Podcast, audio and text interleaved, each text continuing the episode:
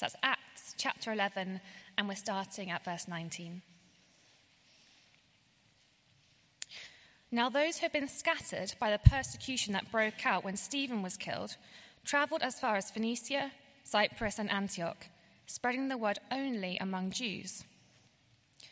Some of them, however, men from Cyprus and Cyrene, went to Antioch and began to speak to Greeks also, telling them the good news about the Lord Jesus. The Lord's hand was with them, and a great number of people believed and turned to the Lord. News of this reached the church in Jerusalem, and they sent Barnabas to Antioch. When he arrived and saw what the grace of God had done, he was glad and encouraged them all to remain true to the Lord with all their hearts. He was a good man, full of the Holy Spirit and faith, and a great number of people were brought to the Lord. Then Barnabas went to Tarsus to look for Saul, and when he found him, he brought him to Antioch. So for a whole year, Barnabas and Saul met with the church and taught great numbers of people. The disciples were called Christians first at Antioch. During this time, some pro- prophets came down from Jerusalem to Antioch. One of them, named Agabus, stood up and through the Spirit predicted that there would be a severe famine would spread throughout the whole, throughout the entire Roman world. This happened during the reign of Claudius.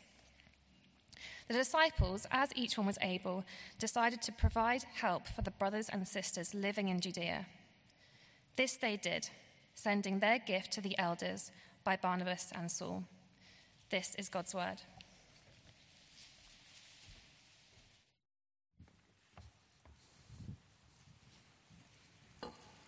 Quirky little passage, isn't it?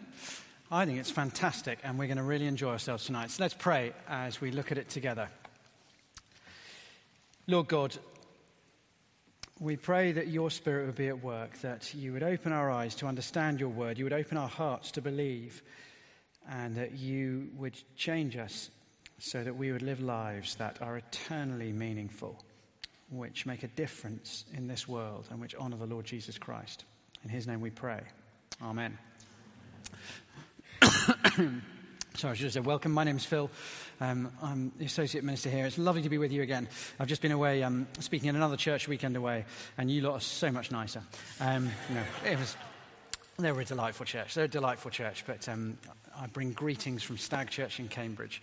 Who, it's, it's lovely actually going to see another church and seeing the same stuff happening, and uh, Jesus busy and at work in the lives of lots of other people. Um, we're not the only people out there, and it's just encouraging. Right, uh, let's turn to Acts 11. Right, firstly, there's a picture I have on the screen for us. Who can tell me what that is? Not the little cross, but the thing being marked by the little cross. Anybody know? A cliff. you are soon to be a teacher. Imagine how you will respond to smart aleck comments from your students. The, um, that that unimpressive, pathetic little trickle is the source of the greatest river on planet Earth, the mighty Amazon. It begins high in the Andes, as that just barely discernible dampness on the cliff. But it grows and spreads and swells, and by the time it reaches the sea, by the time it reaches the sea, 215,000 square meter, cubic meters, sorry, of water will flow out every second. It's like that with the church in the book of Acts. It begins with a, a barely discernible trickle. You've just got this timid little handful of very ordinary men and women hiding in Jerusalem. But then the Spirit falls on them and little by little, it grows and the message spreads. And by the time we reach the end of the book of Acts, there is this great river as thousands and soon millions of men and women will pour into the church and be saved in the kingdom of God. In many ways, uh, Acts is the, is the tale of two apostles and the tale of two cities. The first half that we're just coming to the end of has focused on the Apostle Peter and on the city of Jerusalem. the church in Jerusalem. But now things are going to shift. And in the second half, the focus shifts from Peter to Paul and from Jerusalem to Antioch. Now, the church at Antioch will become the key springboard for the spread of the message of Jesus to the very ends of the earth. And this chapter, this chapter tells us how does this church at Antioch this group of ordinary people grow in numbers and in maturity and in conviction so that it becomes the great sending base for world mission? The answer to that question in Acts 11 is this. Well, Luke tells us a lot of the answer is this ordinary bloke called Barnabas.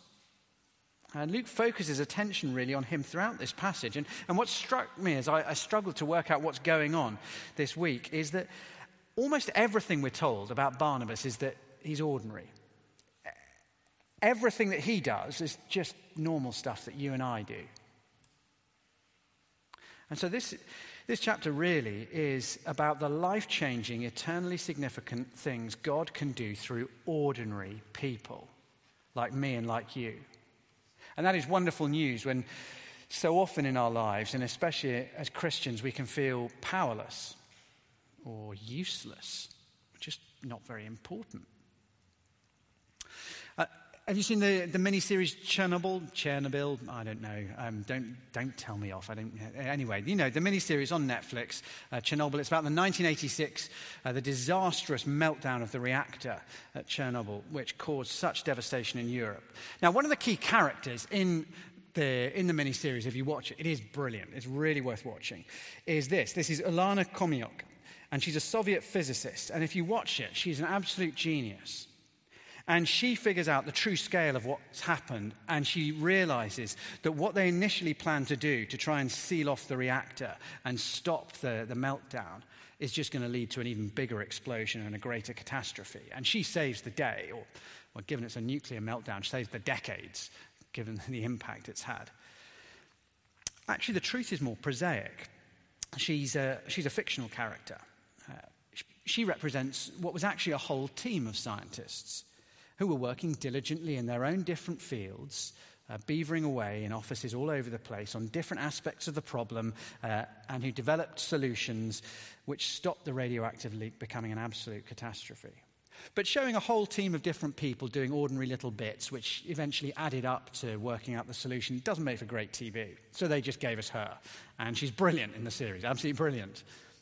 But there's this very human thing. We want there to be this genius maverick figure who defies the odds and, and goes against what everybody tells them, and they save the day and make everything happen.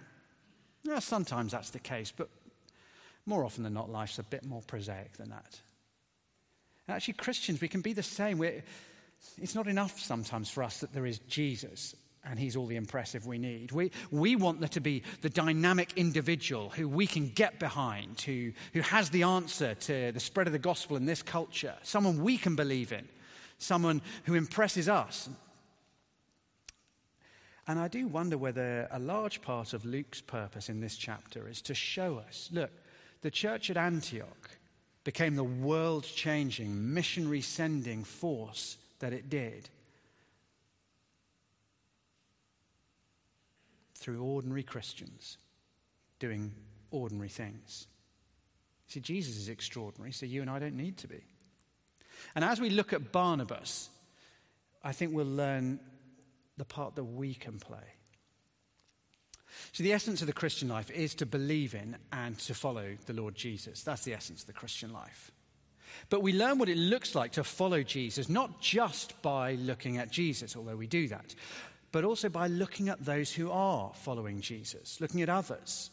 So we learn what it, it means to follow Jesus in the daily reality of, of work or study or dealing with an abusive boss or looking after elderly parents or dating or whatever it is. We learn what it looks like to follow Jesus faithfully in those contexts by looking at mature Christians who are doing those things and copying them.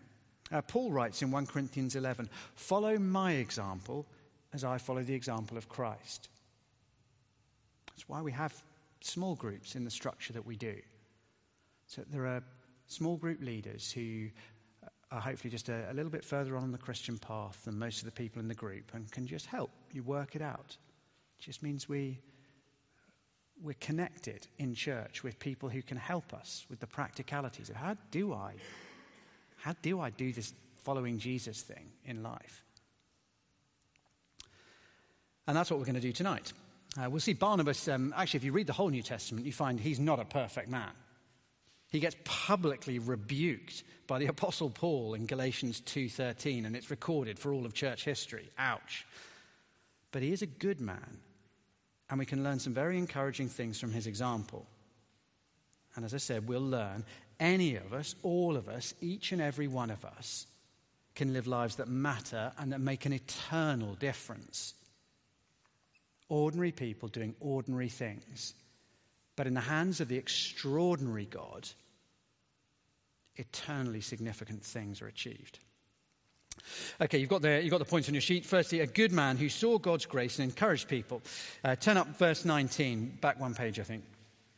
Now, those who had been scattered by the persecution that broke out when Stephen was killed traveled as far as Phoenicia, Cyprus, and Antioch, spreading the word only among Jews. Some of them, however, men from Cyprus and Cyrene, went to Antioch and began to speak to Greeks also, telling them the good news about the Lord Jesus. The Lord's hand was with them, and a great number of people believed and turned to the Lord. So Luke is actually dialing us back a few years to Act 8 and the persecution that happened in the aftermath of Stephen's martyrdom. And we're told in Act 8 that the believers were all scattered out of Jerusalem and here we read, some went as far as Antioch. So um, if you've got incredibly good eyesight, you'll see Antioch's a couple of hundred miles up the coast from Jerusalem at the bottom, Antioch almost at the very top.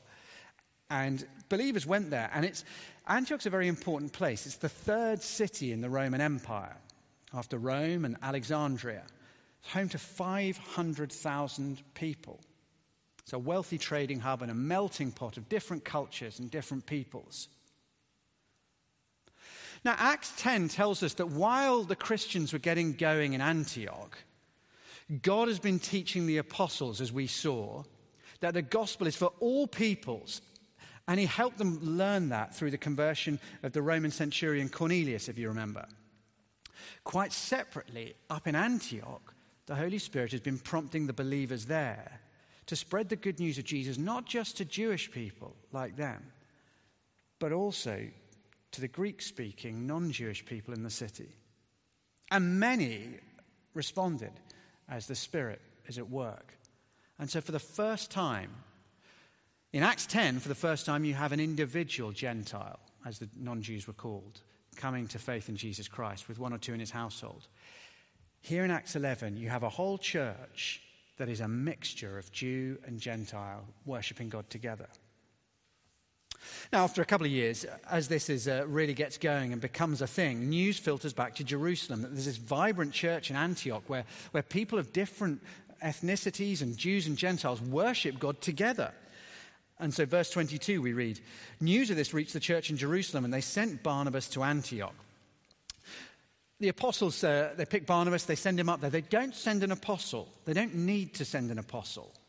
Because Peter's encounter with Cornelius has already established that the Gentiles are genuinely welcome in God's people as fully included, spirit filled followers of Jesus. Instead, they send Barnabas to see what's going and to encourage them. Now, again, if you've been with us, you might remember Barnabas' name from way back in Acts 4, Acts 4, verse 36. His, his name is actually Joseph. He's a Levite, and his name is Joseph. But he was so well known for encouraging others that he gets nicknamed Barnabas, which means son of encouragement. And the name just sticks. And by this point, he's just called Barnabas. It does make me wonder what would my, what would your spiritual nickname be? What would you like your spiritual nickname to be? Anyway, what does Barnabas make of it all as he, as he goes there? Verse 23 When he arrived and saw what the grace of God had done, he was glad and encouraged them all to remain true to the Lord with all their hearts. Now, remember, uh, the, the church at Antioch is going to have been culturally very, very different to what Barnabas is used to in Jerusalem. The songs would have been different, The liturgy would have probably been unfamiliar. The services almost definitely were in Greek, and the snacks afterwards weren't all kosher. I mean, everything would have just been, ooh, this is just not familiar for me. But Barnabas can see past all of that.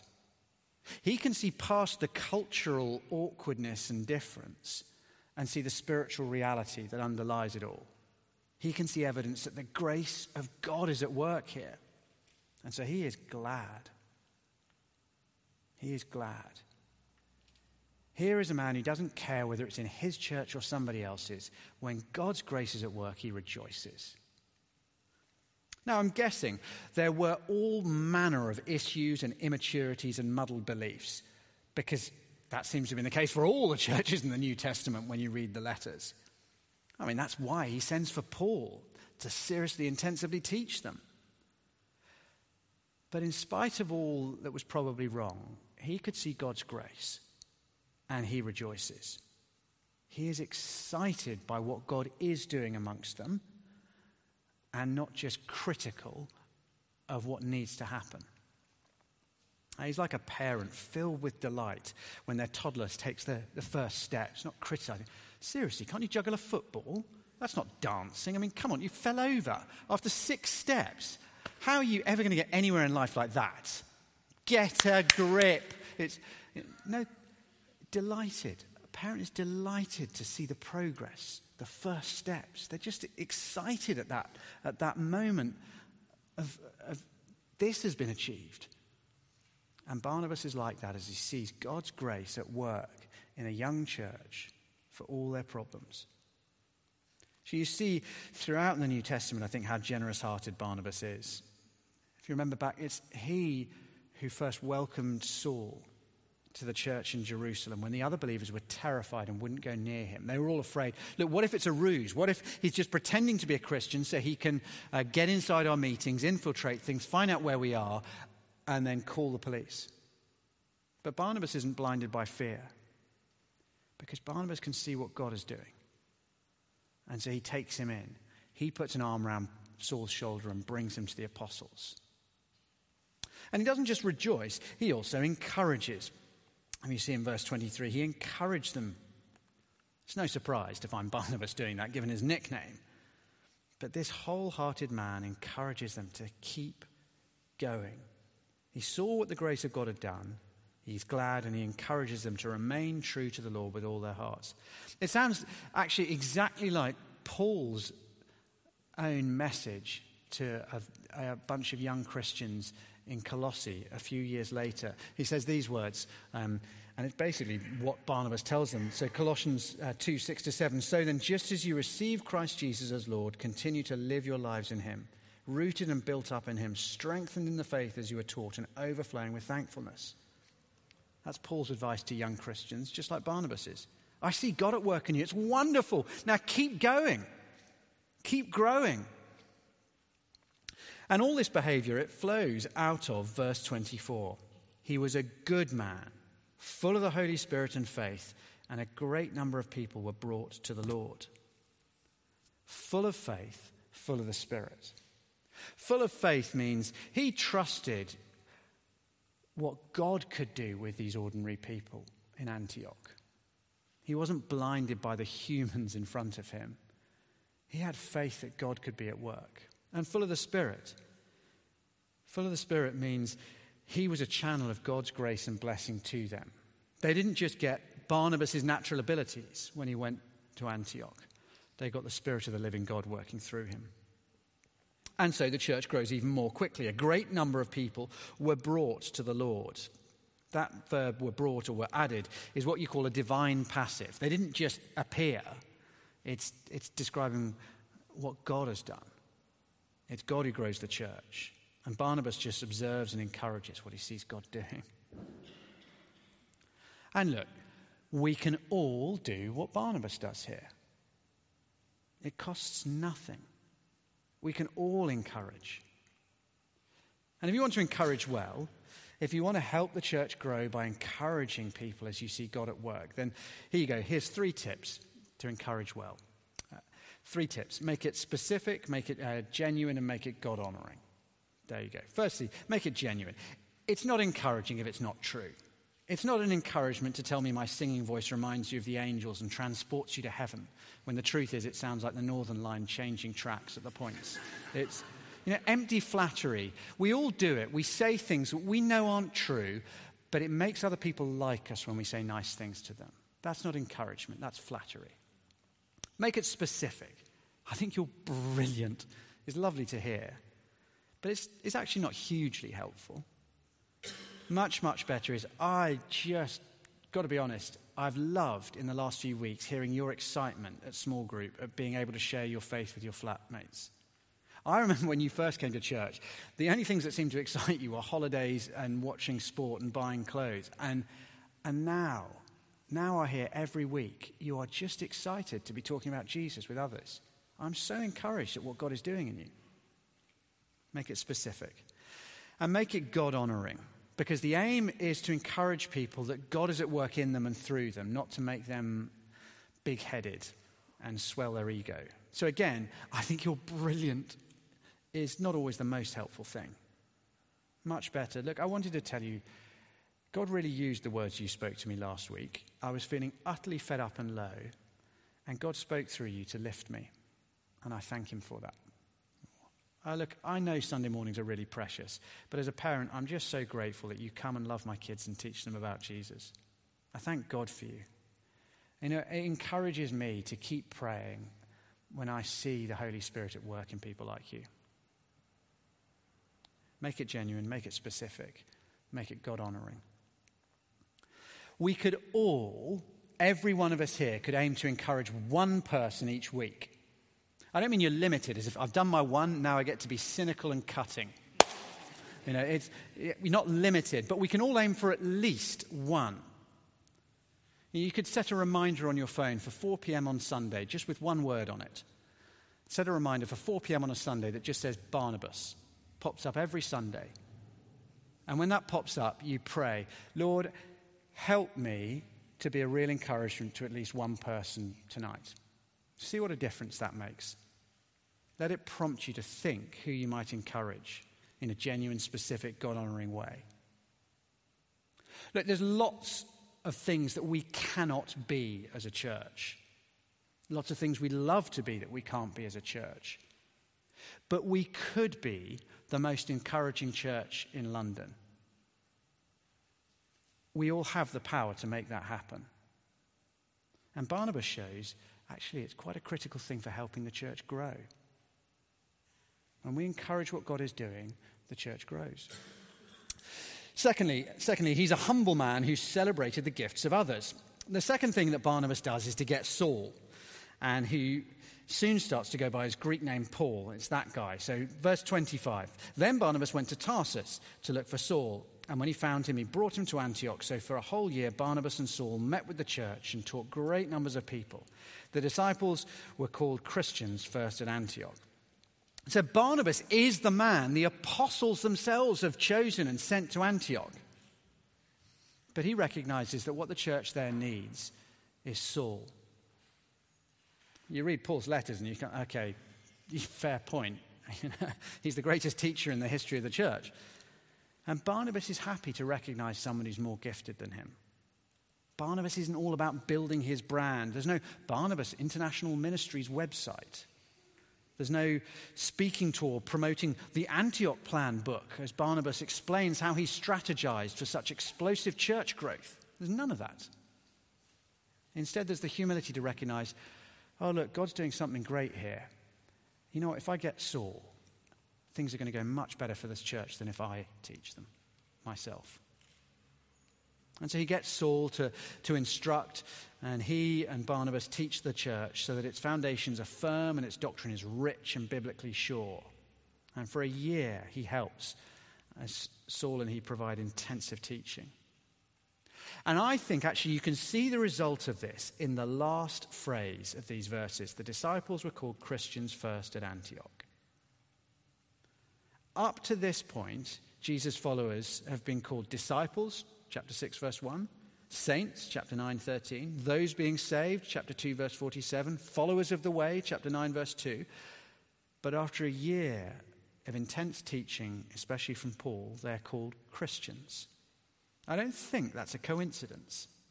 I wouldn't build too much on it, but it doesn't look like a coincidence to me.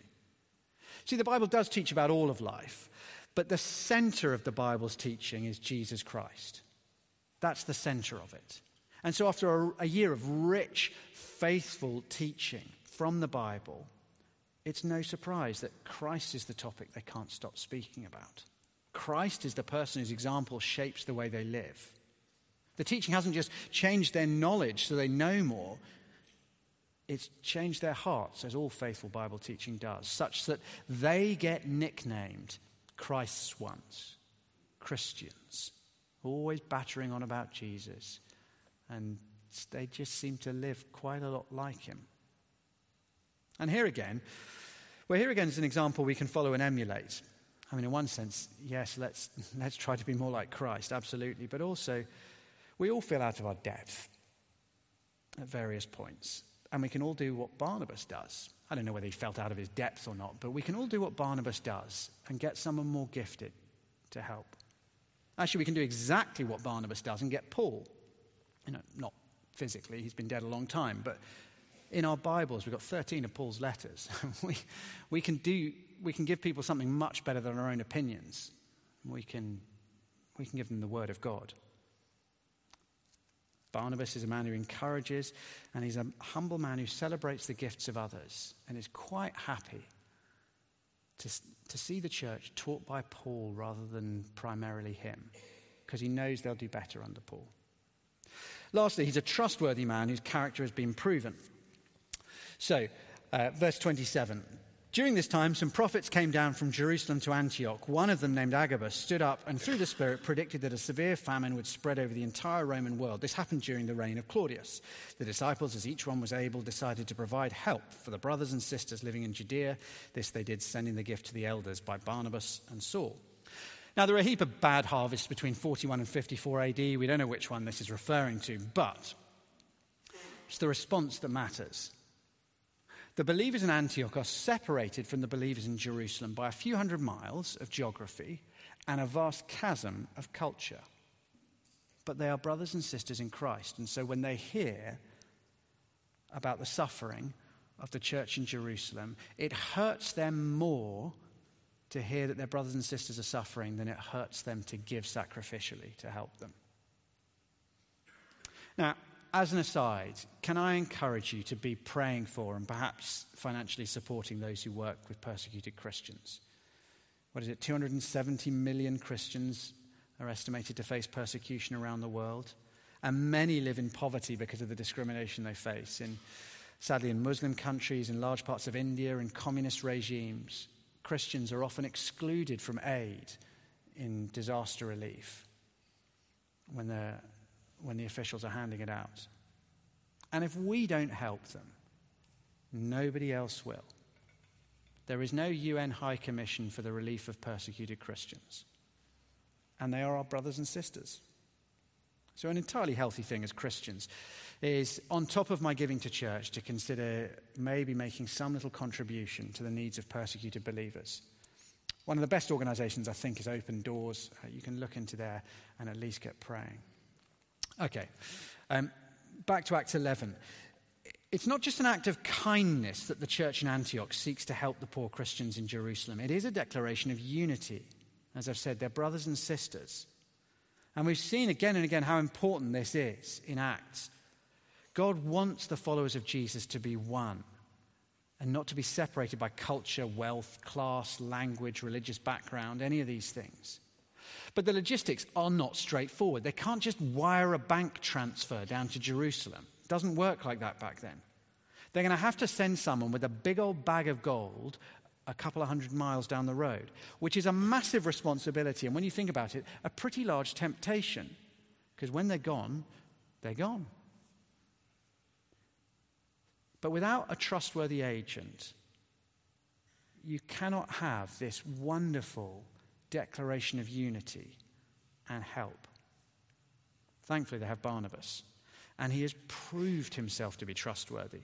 When we first met him in Acts 4, do you remember what he was doing? He sold one of his own fields. He was obviously reasonably wealthy. And he put the money at the apostles' feet and said, Do with it whatever you think's best. In other words, he learned to be generous and trustworthy with what was his. And now we find so he's able to take responsibility for the things of others too. And all of us, actually, again, can do that. All of us can honor God in the challenges I find here in my life so that as I learn and grow, I'll be able to take greater responsibilities for others too. It feels weird in a church to say, be like Barnabas. You know, the, basic message of the Bible is not copy other people, it's trust in Jesus.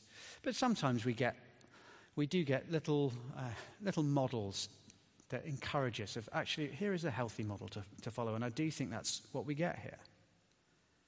Everything he does, we can do too. You can be young or old, male or female, married, single, obviously gifted, or very ordinary, mature Christian or young in the faith, and you can do everything Barnabas does here. You can encourage people. You can get somebody who is a better teacher when, you're out, when you need their help. You can grow in responsibility. All you need to do is actually the things we're told of him to seek to be full of faith in the Spirit. And that's available to all of us. And the reason that God can use ordinary people like Barnabas and like you and me is as Barnabas recognizes in verse 23, the power doesn't come from the people. Look at verse 23. When he arrived and saw what the grace of God had done, that's the power. Uh, look at this. Uh, look at the reasoning of uh, well known verses in Hebrews 13, which we'll put up on the screen. Remember your leaders who spoke the word of God to you. Consider the outcome of their way of life and imitate their faith. Copy them. And then it goes on, it sounds like a total non sequitur. Jesus Christ is the same yesterday, today, and forever. It's like he just sort of tacks on this tea towel verse afterwards. But actually, verse 8 is the reason for verse 7. He's saying, look, imitate the lives of faithful, godly leaders imitate the way they live, and look at where it leads. And the reason is, well, Jesus Christ is exactly the same in your life as he is in theirs. He hasn't changed and he won't change. And just as they trusted his grace and power and found he was enough for them, so you can trust his grace and power and find out he's enough for you. Uh, this is. Uh, the Saturn V rocket. Uh, well, that's not, that's Hebrews 13. Hopefully, there's a picture appearing of the Saturn V rocket. There we go. That's the Saturn V rocket. The, uh, it blasted the first men to the moon uh, not so very long ago. It is also the most powerful uh, transportation engine ever built by humans 160 million horsepower. Beat that, Jeremy Clarkson. I mean, that is seriously powerful. If you, if you can't get your head around that, that's 2,667 jumbo jets, same amount of power, serious amount of grunt. Now, that immense power was all activated by one technician at NASA flipping one switch to launch the countdown sequence uh, a number of minutes before. Now, I hope it's obvious the technician did not have the power to launch the Apollo module into space. And actually, the technician had no great skill. NASA doesn't even record the name of the individual who flipped the switch because they just weren't important. We don't know whether they're male or female, young or old. We know nothing about them. You can't find it anywhere. It's not recorded because all they did was flip a switch. All they had to do was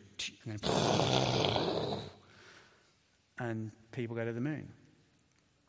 The Holy Spirit is a whole lot more powerful than the Saturn V rocket. And as you and I just do ordinary stuff, you know, encourage people, keep going. I've been really encouraged by what God's doing in you. As we help people get taught by the Bible, hey, look, I can't answer all your questions, but why don't you come along to church? As we seek to take responsibility for our own lives and, and just grow a bit so that in time we can take responsibility for others too. As we do that, the Holy Spirit's at work with His almighty power. So be encouraged about how God used ordinary Barnabas. God can use you and me in the same way. The only ability God has ever needed from you and me is our availability. Give yourself to Him and see what He could do with your yielded life. And you can begin in a couple of minutes as we seek to have that one encouraging conversation with another. God will be at work. Won't sound like Saturn V rocket. Place is unlikely to fill with smoke and fumes, but God will be mightily at work. Let's pray. Great God in heaven, we thank you that you have all the power. The Lord Jesus has done all the work. And so you don't need us to be impressive, extraordinary people. Thank you that the, the true history of the church is, is basically a history of ordinary people plodding away, obeying you, and seeing that you work in mighty power through us to grow your church and bring salvation to the world. Help us, we pray, dear Father, to see that in our church and help us to trust that that will be the case in our lives. And so would we honor and obey you by serving. In Jesus' name, amen.